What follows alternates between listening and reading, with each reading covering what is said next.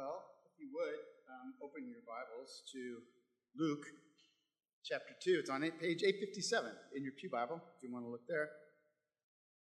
And Merry Christmas. We haven't gotten past Merry Christmas yet, have we? It's still Christmas weekend. And our passage is somewhat of a Christmas passage. Today we look at part of the birth narrative in Luke's gospel. It takes place after Jesus' birth when he is just 40 days old. Mary and Joseph bring the infant Jesus to the temple in Jerusalem. They encounter a man named Simeon who's been waiting all his life, at least it seems, for one thing. One thing that, if he saw it, would allow him to die in peace. What about you? What, if anything, could you see that would allow you to die in peace? Simeon was promised that he would not die until he saw the Savior of the world. He not only saw him, he held the infant in his arms and burst out in praise. Simeon models for us how we are to wait with hope. We can and we should learn from Simeon. This morning we'll attempt to do just that. Luke chapter 2, verse 22 through 35. And when the time came for the purification according to the law of Moses, they brought him to Jerusalem to present him to the Lord. As it is written in the law of the Lord, every male who first opens the womb shall be called holy to the Lord, and to offer a sacrifice according to what is said in the law of the Lord a pair of turtle doves or two young pigeons. Now there was a man in Jerusalem whose name was Simeon, and this man was righteous and devout, waiting for the consolation of Israel, and the Holy Spirit was upon him.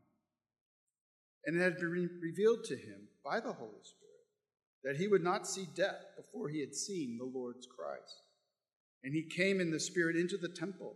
And when the parents brought in the child Jesus to do for him according to the custom of the law, he took him in his arms and blessed God and said, Lord, you now you are letting your servant depart in peace according to your word, for my eyes have seen your salvation, that you have prepared in the presence of all peoples a light for revelation to the Gentiles and for glory to your people, Israel. And his father and mother marveled at what was said about him. And Simeon blessed them and said to Mary, his mother, Behold, this child is appointed for the fall and rising of many in Israel, and for a sign that is opposed. And a sword will pierce through your own soul also, so that the thoughts from many hearts may be revealed. This is the word of God. The grass withers, the flower fades, but the word of our God will stand forever. If we want to know God, if we want to know his will, if we want to know his way, we must know his word. Let's pray. Father, we thank you for this wonderful word to us.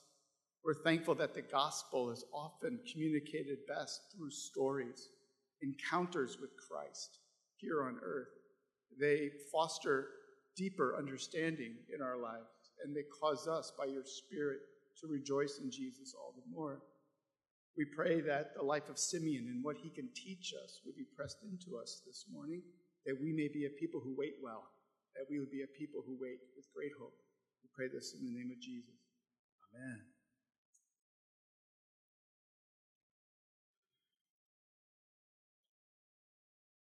Well, I'm sorry to be the bearer of bad news, but since yesterday uh, was Christmas Day. Today marks the beginning of our wait until Christmas next year. To all the young ones, you find it hard to wait just five days for Christmas. We now have to wait 365 days for Christmas next year. The only consolation I have for you is that, well, 2022 is not a leap year. What we wait for and how we wait reveals a lot concerning our heart's desires. I don't know about you, but I need help with what I wait for and how I wait. See, waiting isn't just for children who long for the toys to arrive. All of us here are waiting for something. Some here are waiting for a marriage partner, others for a healthy marriage, still others perhaps for children of their own, others for a job or for healing from physical illness or pain, or waiting for relief from depression or anxiety or loneliness or waiting for the pain and the loss of a loved one to stop. Waiting, waiting, day after day, we wait. Christopher Ash, who I'm indebted to, writes Waiting can be a foretaste of the terrors of hell, for hell is waiting and waiting without hope. Often waiting feels like there will be no relief. It can seem futile, crippling. It can feel like hell. It can feel like eternity, waiting and waiting without hope. My friends, the gospel changes all this for us. Oh, not that the gospel makes it so that we no longer long for companionship or health or security. But listen, the gospel has a way of absorbing all of your waiting into a cosmic story that makes sense of it all. Like a parent who holds tight a fearful, crying child and whispers, I've got you. Everything's going to be okay. So too, God holds us and embraces us tight in his gospel.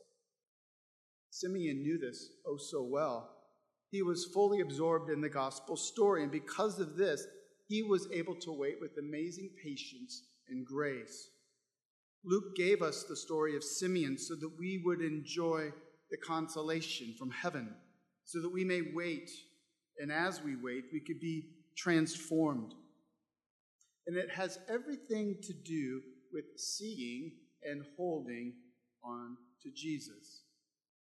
Let's look at the details of the story so that we can see how holding on to Jesus changes everything for us. We're going to look at that, uh, this under four headings. First, Simeon's sanctuary. Next, Simeon's solace. Then, Simeon's song. And finally, Simeon's sermon. His will be shorter than mine. Simeon's sanctuary was the temple of God, where God's presence and his grace were mediated. Joseph and Mary traveled far to be in Jerusalem this day. There were two reasons for being there. Both of them were tied to the temple, Simeon's sanctuary. The gospel writer Luke sets a scene for us. Jesus' parents do all the right things according to Scripture. First, there was a time of ritual purification that all Jewish parents were to observe, especially the wife. The Old Testament law is found in Leviticus chapter 12, verse 6. After the birth of a child, the mother was ceremonially unclean until she went to the temple to offer a sacrifice on the 40th day. The law called for a lamb, pretty expensive, to be sacrificed, but an allowance is made in case one was poor. A poor couple could substitute a pair of doves or pigeons But Jesus' parents brought to birth. So Mary enters the temple precincts, and a priest sprinkles warm blood upon her, and purification was provided. Next, it was time for the infant Jesus to receive the redemption sacrifice. God had decreed after that first Passover night, when he delivered the nation out of Egypt through Moses, that, that the firstborn son belonged to the Lord, was holy to the Lord. And so a sacrifice was required of every parent in order to redeem the firstborn son now, not that Jesus needed redemption, we know he didn't. But since Jesus fully lived under the law of God, Joseph and Mary entered into the temple to offer a sacrifice to redeem their son to themselves. They were obedient. All of this took place in the temple, the sanctuary of God, the sanctuary of a wrinkled faced, gravelly voiced old man. Luke tells us in verse 25 that Simeon was righteous and devout. This tells us that he loved the Lord his God with all of his heart, with all of his soul, with all of his might and strength. The holiness of God and the grace of God and the word of God was alive in him. And Luke adds that Simeon was waiting for the consolation of Israel, and the Holy Spirit was upon him. In verse 26, we read that it had been revealed to him by the Holy Spirit that he would not see death before he had seen the Lord's Christ, that is, the Messiah. The nation of Israel had been waiting for the Messiah for over a thousand years, and it seems as if Simeon's been waiting for the Lord for much of his life. Now, I have no proof of this, but my guess is that Simeon was a fixture there at the temple, He was there every day, perhaps in the same spot, right? Lunchbox filled with PB and J and Cheez-Its and a juice box. Though the people knew he wasn't a beggar, they probably talked about him behind his back. Maybe they would chide him as they passed by. Hey, Simeon, tell us again, why are you sitting here day after day? I'm waiting for the Messiah of God. God promised me long ago that I would see him with my own eyes before I died, the Messiah, the consolation of the people of God. Well, he better show up soon. You've not got long to live, Simeon. I think Simeon knew how outlandish his claims seemed, right? But I'm also sure that God gave him the ability to be gracious to all who mocked him over the years. And so to us. As we hold on to the same gospel promise of Simeon, others will mock us and ridicule us too. So let us be patient and gracious with them as well. Luke shows us that Simeon drew near to the presence of God on earth. God's sanctuary became Simeon's sanctuary. Think about it. He daily watched as sinners entered into the temple, dragging lambs and bulls and goats and birds. Sinners who delighted to experience the transforming grace of God that the temple sacrifices provided. He daily listened as the word of God was being read to the people. And daily he heard prayers of God's saints echo between the walls.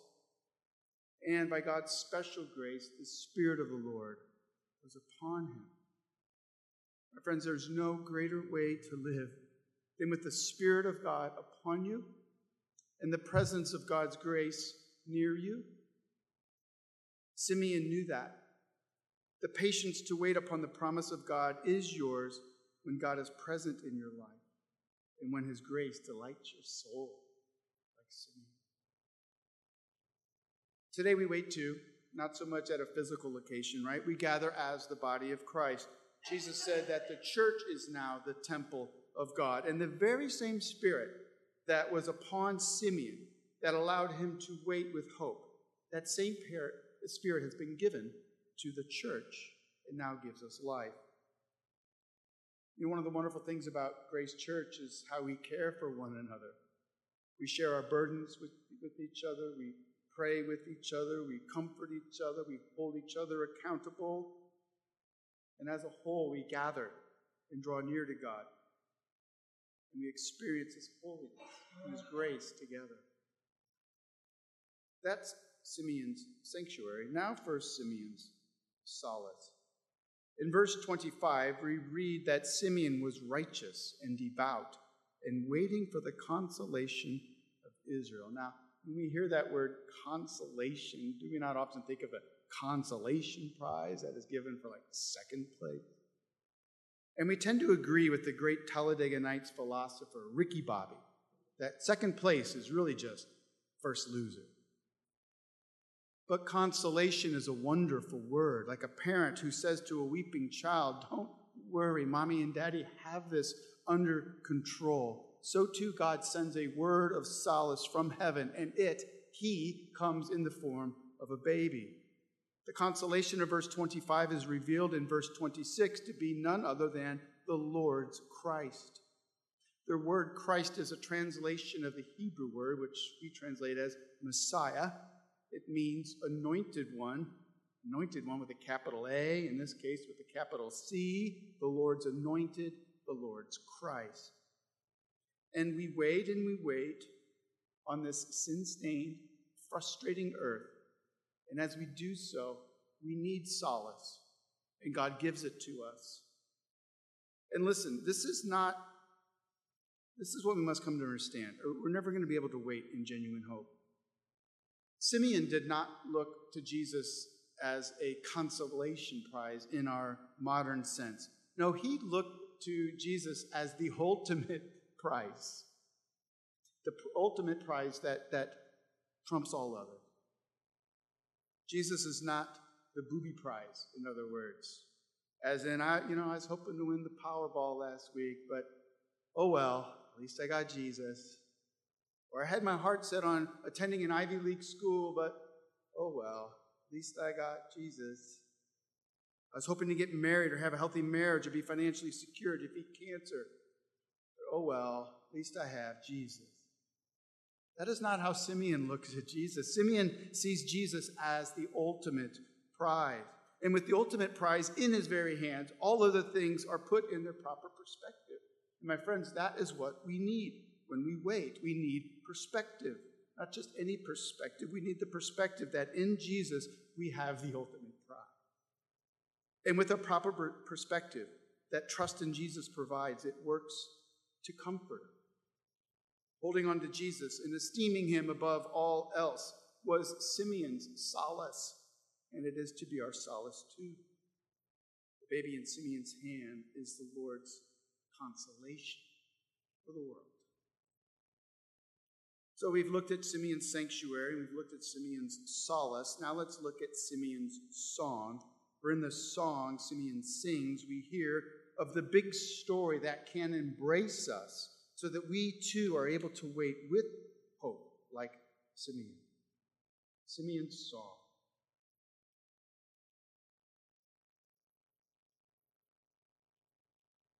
Think about it. Simeon stood at the temple watching for likely years and years. So he must have seen thousands of young couples pass by with 40 day old infants under their arms and pigeons in their purses. But with a twinkle in his eyes, Simeon sees Joseph and Mary carrying their child. There's something about this child. The Holy Spirit prompts Simeon to approach the strangers. May I hold your baby? He asks. Yes, you may, they say. He has waited so long, but not in vain. We've all held tiny infants in our arms, their tightly swaddled limbs and their bobbing heads.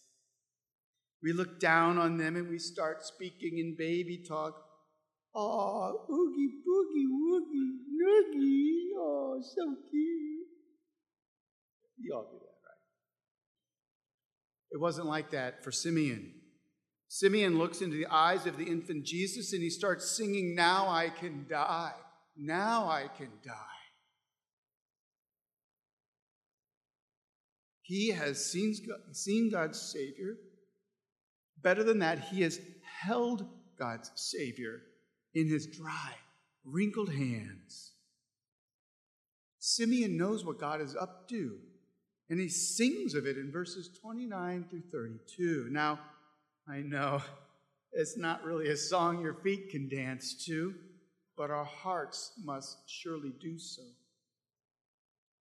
Lord, now you are letting your servant depart in peace according to your word, for my eyes have seen your salvation that you have prepared in the presence of all peoples, a light for revelation to the Gentiles and for glory to your people, Israel. Simeon sings a song saying, You can now dismiss your servant in peace. All my waiting is at an end. Why?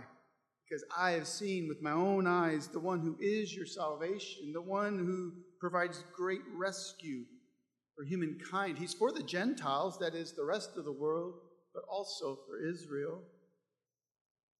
One old man, one tiny baby, one place, one day, and yet, in this baby is the only hope of rescue for the entire world, for each and every man and woman who has ever lived or will ever live.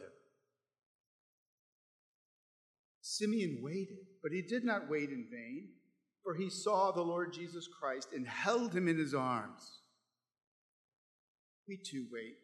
We look back at Christmas time for the first coming of Christ and we embrace the birth of our Savior, just like Simeon. And as we embrace Christ, we confess that He and He alone is the ultimate hope in life and death. We don't just look back at Christmas, we look back at Good Friday, the day when Jesus became our sanctuary of holiness and grace as He gave His life as a sacrifice in our place. And we look back at Easter and rejoice. His bodily resurrection means that Jesus truly has conquered death itself and that new life in Christ is true and is coming for all who hope in Christ and for all who wait for his return. And with eyes of faith, we wait and we long for his promised second advent, his second coming. And do we not also delight in Pentecost when God poured out his Holy Spirit upon the church? The very same Holy Spirit that was upon Simeon now dwells in us. And so we wait, we wait, and we wait. But none of our waiting is in vain. See, when Jesus and his certain plan for this world is your greatest prize and not the booby prize, true and genuine solace enters into your life. That is Simeon's song. Now, think it through. Joseph and Mary brought Jesus into the temple that, that day to redeem him. But before them was a man proclaiming that this baby would, in fact, redeem them. No wonder his words sank in and they marveled at them. But when the song was over and Simeon's joyful smile began to fade, he preached a somber sermon, which leads to our fourth point Simeon's sermon.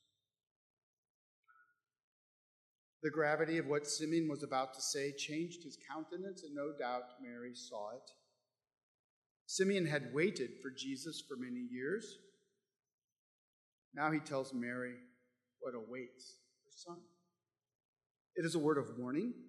This son of yours will turn this world on its ear. We read beginning in verse 34. And Simeon blessed them and said to Mary, his mother, Behold, this child is appointed for the fall and rising of many in Israel, and for a sign that is opposed, and a sword shall pierce through your own soul also, so that thoughts from many hearts may be revealed. Simeon preaches a four point, four point mini sermon here. First, this child is appointed to facilitate the separation of all people into two camps those who fall and those who rise. How you respond to Jesus truly matters. As the Messiah of God, the King of God's kingdom, how you respond to Jesus, the King, matters. You will either fall as one who rejects him or rise as one who embraces him. It's as simple as that, and it's as difficult as that. We humans are a rebellious lot. We like the idea of God sending his son into this world to give us a little bit of hope. But as soon as Jesus challenges our allegiances, we tend to say, Good riddance. I don't need you to rule over me. I'm fine on my own. When we live this way, we are in fact destined to fall.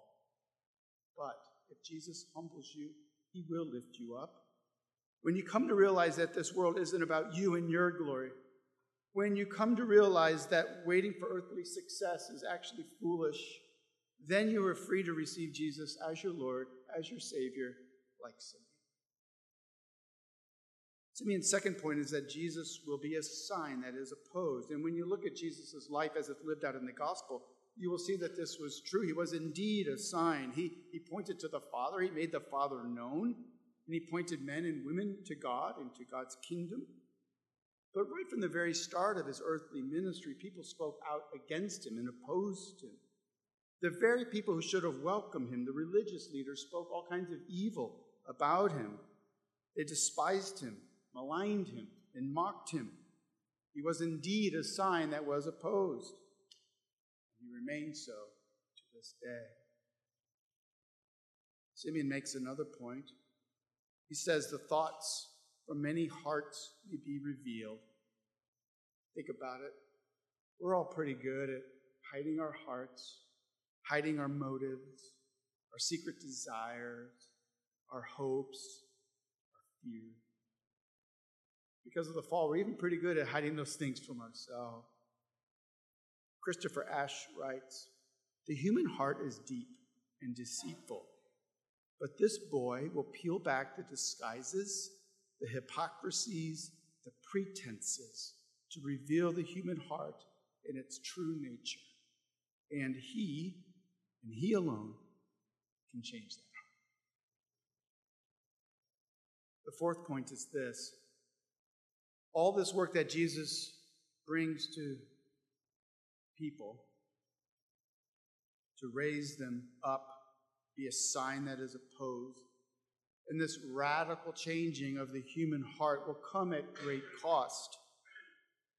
So Simon, with wrinkled face, leaning in towards Mary, speaks directly to how Jesus' life, and more specifically Jesus' death, will feel like a cold, hard steel sword penetrating and plunging into Mary's heart. What a horrible word, really, to speak to a young woman at the time of her life that is overflowing with joy. Mary, where this baby will one day go will hurt you terribly. You will love this child, think about it, perhaps more than any boy on earth has ever been loved by a mother. But in three decades' time, you will stand in grief as you witness your son experience and endure Roman crucifixion. You will see all the ugly brutality of evil on earth slay the only innocent person who's ever lived he will be stripped naked, beaten, bruised, and mocked. And nine inch nails will pierce his feet and his hands. You will watch your son die an agonizing death. You will see the sun go dark. You will feel the earth shake, and a sword will pierce your soul.